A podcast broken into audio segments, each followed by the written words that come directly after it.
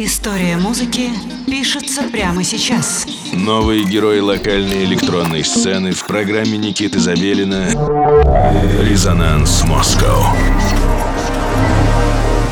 Доброго всем субботнего вечера. Вы слушаете программу «Резонанс» на студии 21. С вами Никита Забелин. И сегодня у нас в гостях проект Александра Сиренко «Coral Club», который появился на свет в 2016 году. Грубый звук с электронной психоделией и ритмичным нойзом максимально олицетворял внутреннее состояние музыканта в тот период. С использованием практик медитации Сиренко трансформировал свое звучание в гипнотический трайбл ambient. Полноформатный релиз Coral Club Nowhere Island вышел в сентябре 2020 года на калифорнийском лейбле Not Not Fun и попал в лист лучших экспериментальных альбомов месяца по версии Bandcamp. В 2022 году Coral Club зарелизил сразу две работы Turn 2 и Lost Cities на Not Not Fun и на портландском Moongleaf Lost Cities. Lost Cities вновь вошел в лист лучших альбомов месяца на Bandcamp, но уже в категории Ambient. Микс для нашей программы — это личная селекция автора из собственных треков зарубежных лейблов. Ну, в общем-то, я думаю, что максимально исчерпывающее описание того, что мы услышим в ближайший час, и э, мне уже не терпится окунуться в этот микс. Слушаем Coral Club в программе «Резонанс Москва» на студии 21.